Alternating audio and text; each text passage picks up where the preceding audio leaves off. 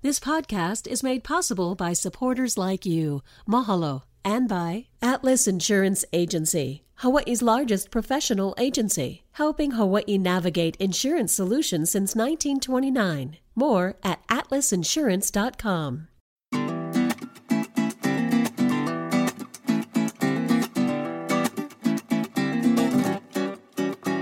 Hello, my kako. Welcome to a new episode of What School You Went, where we start every conversation with this question. I'm Ron Mizutani. Now, while many businesses have suffered and continue to suffer uh, during the global pandemic, a handful thrived. In fact, one in particular exploded. The trading card industry, according to a verified market research, the trading card industry was worth $13 billion in 2019 and could be upwards of $100 billion by 2027. Put your arms around that. We welcome Dave Jenkins to the program. Dave is the owner of Best of the Best Sports Card in a shop in Waiau.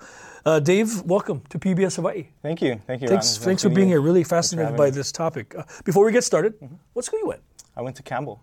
Oh, I'm you're a I'm Saber. a Saber. Yes, sir. Ah, boy, uh, Ewa Beach boy or Ewa Ewa? Beach boy. Yep. Elementary, intermediate, and high school. So you know, um, when we were younger, uh, back then, Fort, uh, you know, Fort Weaver. Fort Weaver Road was a, was a, a two lane highway, one way in, one way out. All pineapples, right? You would never believe uh, what what obviously has developed there through the years. Oh, yeah. And then, you know, back then Hau Bush was was all good. People hang out. Yeah. Now it's a little less less uh, uh, desired area to hang out at.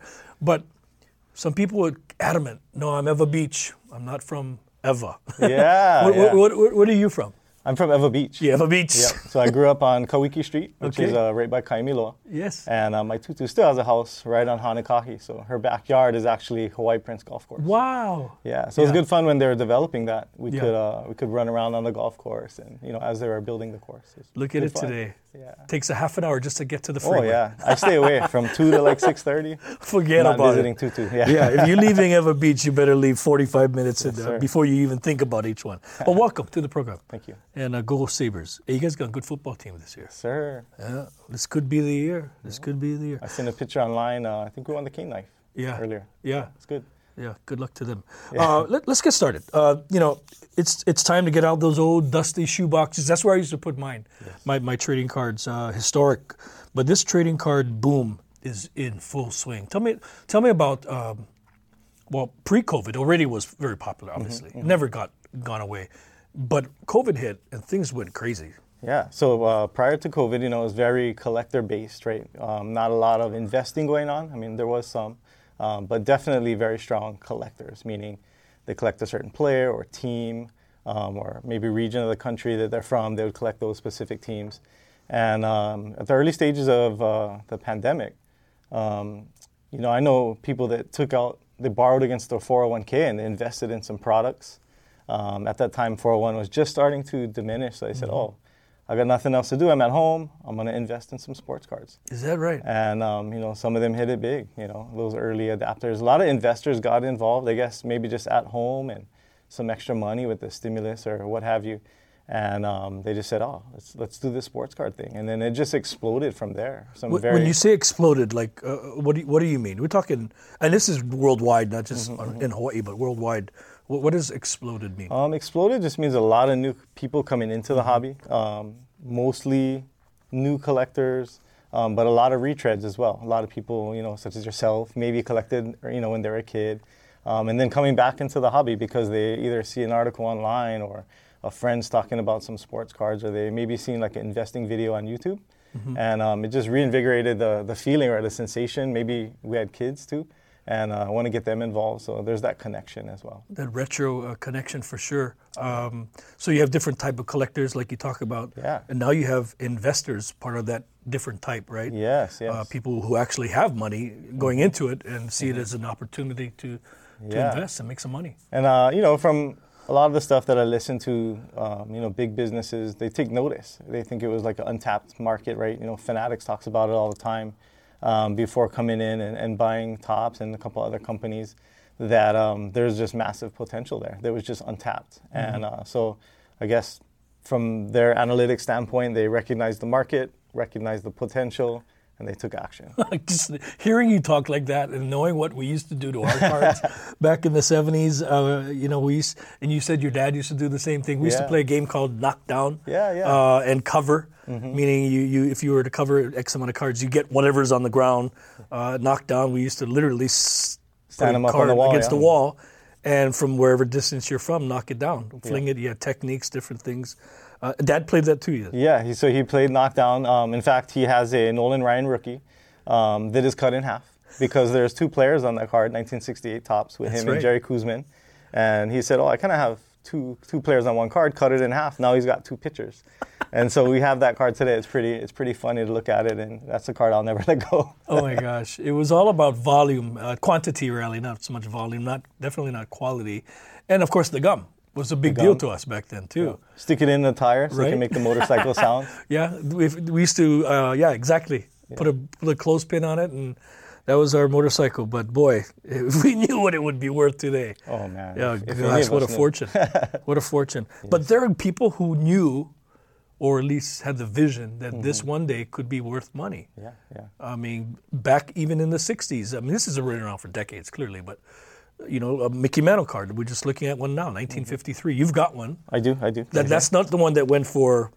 No, recently no. That was a millions. 52 Topps in, uh, believe it was a SGC. So it was basically a gem mint condition. Um, there's several grading companies, but basically got I think 12 million dollars. Just crazy amount of money, man. Crazy. Yeah. Crazy. And so yeah, some guys had the the vision, as you said.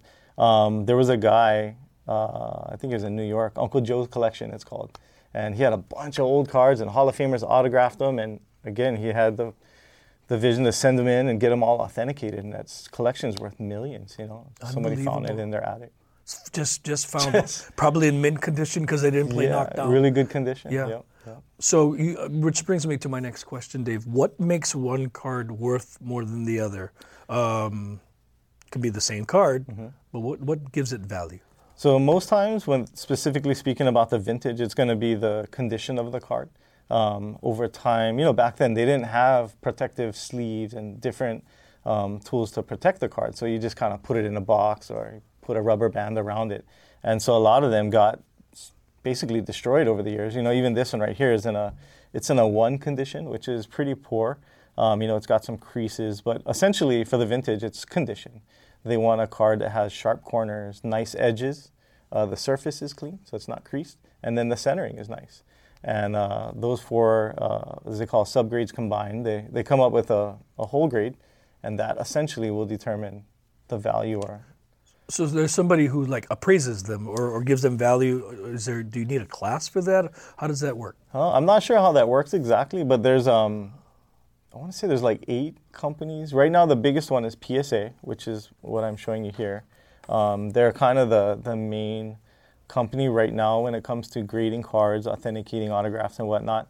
And um, but yeah, they just I think they tripled their staff recently because they with the big boom, um, they had gotten just bogged down with submissions for grading. I mean, to the tune of like millions and millions of cards, and so they had to train all these people just to get caught up. So it actually shut down for about eight months, and so Just to just, just to to get, get ready. caught up, yeah. Interesting. I, I read an article uh, sometime back about you know, these guys are trading cars on eBay or something like Mm-hmm. some service like that. Ne- next thing you know, they have they've got a staff of thirty.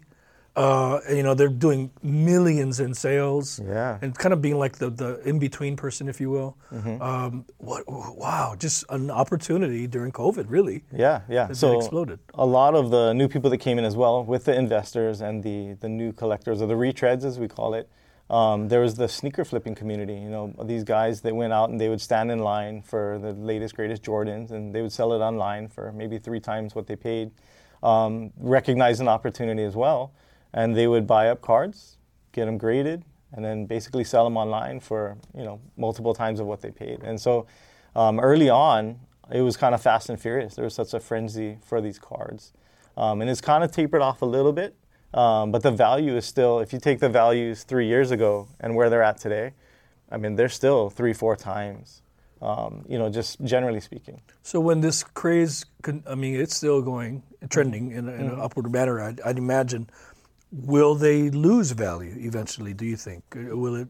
Yeah, so um, maybe about a year ago it started. They call you know the bubble, right? Where Mm-hmm. a lot of it was maybe fabricated from the the frenzy of the sneaker uh, sneaker flipping community.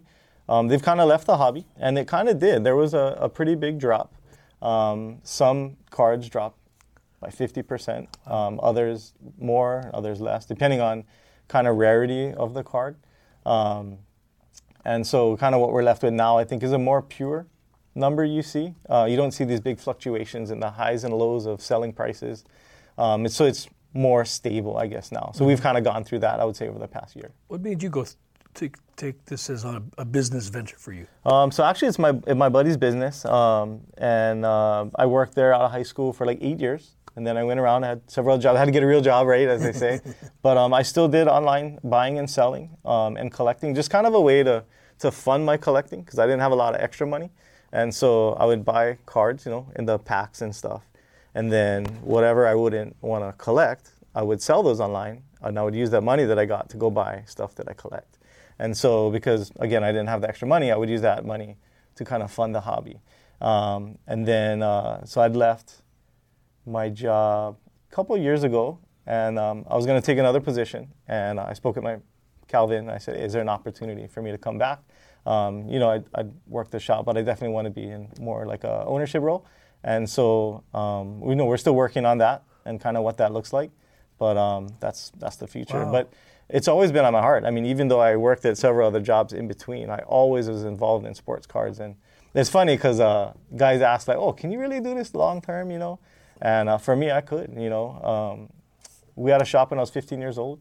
My my dad, you know, I was fortunate that he believed in me and he, he loved the hobby, obviously. So by Tanioka's and Waipahu, that building right next to it on the top floor, we had a shop. And uh, if you came in after three o'clock, I'd catch bus and I'd meet you at the shop. That's amazing. But yeah, it was Yeah. awesome, man. And here you are today. Here I am today. Here you are today. You know, um, gosh, you just just tr- prompting and triggering so many memories for me uh, with playing cards. So, for those who don't understand the the, the, the process, Uh-huh. it's not just about it's not just a matter of of buying a popular one or selling. Back when we were young, we used to get like a packet, right? You buy a pack. You don't know what you're going to get Mm-hmm. for the most part. It's it's it's um, like fukubukuro. you don't know what you're going to get, and then you open it up, you get your gum, and then you get a gold mine sometimes. Yeah. Right? Yep. Yep. It's random. It's very it random. Yeah. So it's still like that. Okay. Um, that's how a majority of the sports cards come now. It comes in a you know a pack like this. Like I have one right here. I cannot see that far, bro. This is it look like cigarettes. this is uh, yeah it does Oh, yeah no. look like Okay. our, the gum cigarettes. Okay. Uh, too bad you folks cannot see. We got to do Um, Yeah, this. so Topps makes that product. It's a 2020 product. And uh, so in that box there, you're going to get an autograph card. Oh, wow. And that particular year, there's Shohei Ohtani. And so No I brought that for you. So you can actually open that right now if you Right want. now? Okay. Well, we got Let's have some fun. we got some video going here. This is part of the audio podcast, but It's okay. They can hear the I'm gonna be. I don't want to be like you know. Is there like a thing that I? Because I just.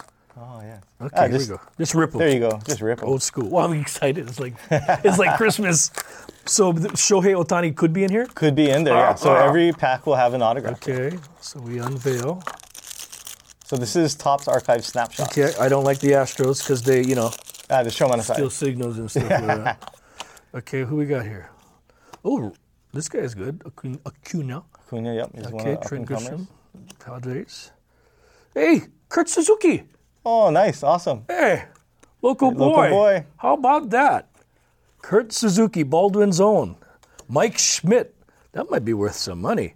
There you go. Oh, bruh, look out. Uh, again, Lux, Dustin May, the redhead, the guy who looked like uh, Carrot, Carrot Oh, Top yeah. from the Dodgers. cheese, that guy. That might be a rookie card, actually. You know what? There's there's a It might be a rookie logo on the front. Uh, Maybe the is- top left Oh, there. it's a, it is a rookie card. Awesome. There you go. Bank. Uh, Yeah. Oliver, Steve Rogers. Uh, Steve Rogers is my autographed. Steve Rogers. Okay, okay. Okay, and uh, Pete Alonso uh, of the you go. Mets. Pete Alonso. He's uh, he's having a The great polar bear. season, but the only Mets. Awesome. Mets. Yeah. Wow, look at this! I got some cash here. So, what do you think this is valued at right here? Oh, let me see. So the the Dustin May. So he just came back recently. That might be about five bucks. really? Yeah. The autograph could be between five and ten dollars. Uh-huh. Is it um, is it numbered on the back there? Steve Rogers? Yeah, Uh, like it's a number. No, I don't know. What What am I looking for? Would- uh, No Eight. serial number. Okay, yeah. So probably about five ten dollars. Okay. And then the Suzuki, Um, that, one, that one is numbered, yeah. So that one might be about ten dollars. Oh, and how much is this So box? those, I believe, retail for fifty nine dollars. Oh my gosh! Oh, give this back to you. No, no, no, that's yours. No, That's no, no. yours. That's okay.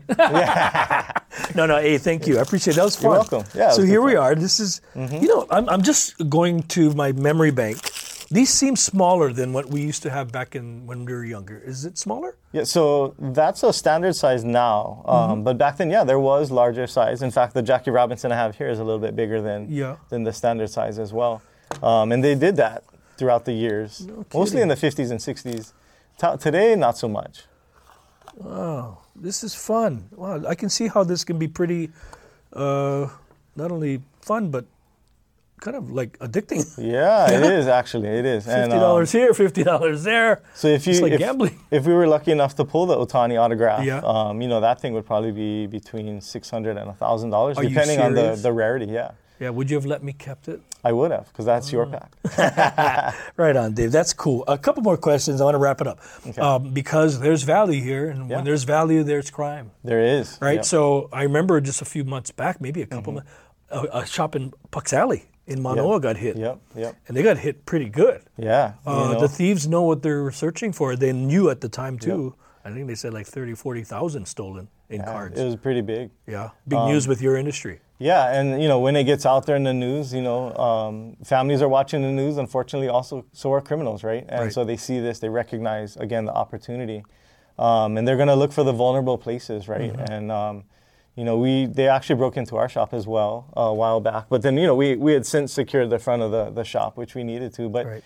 yeah, you know, um, back then we never feared for like break-ins or armed robberies or anything like that. Now, with the the explosion in the hobby, Right. unfortunately, criminals have taken notice as well, Wow, and that- not just sad. break-ins, a lot of counterfeiting as well. So I was gonna say. um, I needed to do a lot of research when I, I make some some buys with some older cards, Mm-hmm. especially with the mantles and stuff, because there are a lot of counterfeits out there. Wow, very fascinating. It's funny. Sometimes I'll smell a card, and guys will look at me funny, but the older cards do have a particular smell. Not bubblegum though. if you smell the back one where the gum was, Yeah. yes. All right, uh, but it's hard to trace, right? I mean, can can HPD law enforcement? I mean, it's not registered, if you will, unless it's in a. Yeah, so if it's graded, they have Yeah. serial numbers, Sure. and so they can be tracked. But um, yeah, if you have like raw cards that aren't graded, essentially very hard to track. Yeah, that's Um, a lot of ones today are serial numbered, right? So if Mm-hmm. they made say 2,000 of a particular card, you know, you know that you have number 50 of 2,000, you know that's your card. You know, it's not, and it's not just baseball. It's not just uh, you know football. You guys do UFC. I know Pokemon is Oh, still Pokemon is huge. big, yes. uh, in fact, it's a collector as well, right? Mm-hmm. Look at your magic box over there. I do have a Pokemon card to share with you as well. Wow.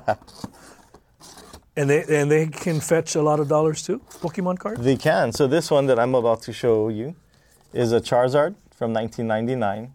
Um, this is the shadowless Charizard, Uh, which, Gosh, my, my son used to play this, but I couldn't tell you what. which just means on the side here there's no shadow. Okay. So this is in a mint condition, so PSA 9. And this sells for about $5,000 or so. Really? Yeah.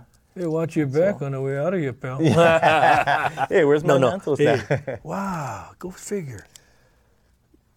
Charizard. I remember that word. I, again, I'm not a Pokemon. Yeah, so Charizard's the main character. Yes. Uh, Kevin and I was joking earlier, and I said, you know, I, I speak conversational Pokemon, but I'm very fluent in sports.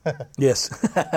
so I can I can know the characters and whatnot, but uh, I'm not too familiar on like the, the gameplay and the rarity of each card. wow. And this Jackie Robinson about a thousand dollars right here. That one is about a thousand dollars. Wow. Okay, so I know this is audio podcast, but I think folks who understand uh, the card collection business understand what it looks like. But um, Mm-hmm. and it's not just cards. I mean, comics. I remember when I used to do comics, and I tried selling a whole bunch of old Archie comics and and Jughead, but but they look at for uh, really clean, not bent, right? Yeah, so the seam, you know, um, you know, again, real particular, right, with the condition. So, uh, looking for clean seams, which means there's no creases on the spine. Uh, the staples aren't rusty, corners are nice, and the pages aren't just all like scattered. Right. Is generally kind of what they look for, and they can grade comics too now, just Yeah. like they do sports cards. What do you got? I, I know this is audio. What do you, what do you got? Yeah, I know. Sorry to. No, no, no. I know it's audio for the listeners here, but uh, this is a. So it's a Michael Jordan autographed baseball, and the baseball is made out of basketball. When he was playing with the White Sox. Uh, I'm not sure when he signed it, but uh, it's made out of basketball material, Oh, what a trip! so that's kind of cool. Can I? And how much is that worth? This, so there hasn't been a lot of sales, so I'm, I'm kind of having a hard time figuring out a value, but I think it's between like three and four thousand dollars. Hey, So it's serial, yeah, serial numbered, and uh, oh, there? great. nobody saw that. It was worth three thousand dollars. Sorry. No, it's it's a Oh, big boy, spot. you It's- can't take me anywhere. It's all good. oh, good. It's a basketball. It would have bounced anyway. Yeah, yeah. Yeah. Wow, that's So that's cool. So that's a memorabilia piece. A lot of people collect memorabilia, and you Yeah. know, Jordan, in my opinion, is the the greatest of all time. Oh, for and so sure. I thought that was a really cool piece, especially being a White Sox fan, um, being that he he was on the the minor was on the league team. Yeah, yeah. No, he, he- he had a couple of good years uh, as, as a two sport athlete.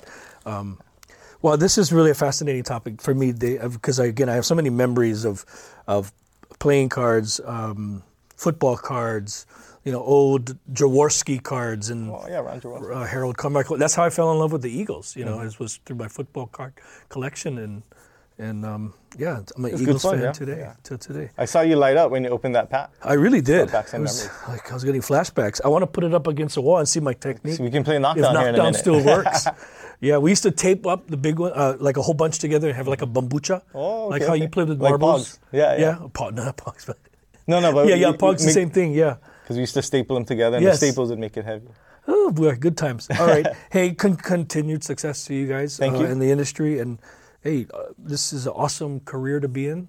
Thank you For for, you, having me on. It was- congratulations it was, uh, for that. Had a good time. uh, you know, stay safe. That's all You- I can say, well. and um, you know, watch your back. Just because it's just crazy world we live in today. But the trading card industry is uh, very much alive and well in Hawaii. Yes, it is. Right on, Dave. We are collectors here in Hawaii. We are, yeah, for sure. We love to stand in line. Yes. Hawaii people love to stand in line. If Whether it's free, it's chicken sandwiches Hey, they or free care. stuff at Chicken T-Mobile when they're giving away stuff. we're, we're, we're there, and uh, we want to say I was the first guy there.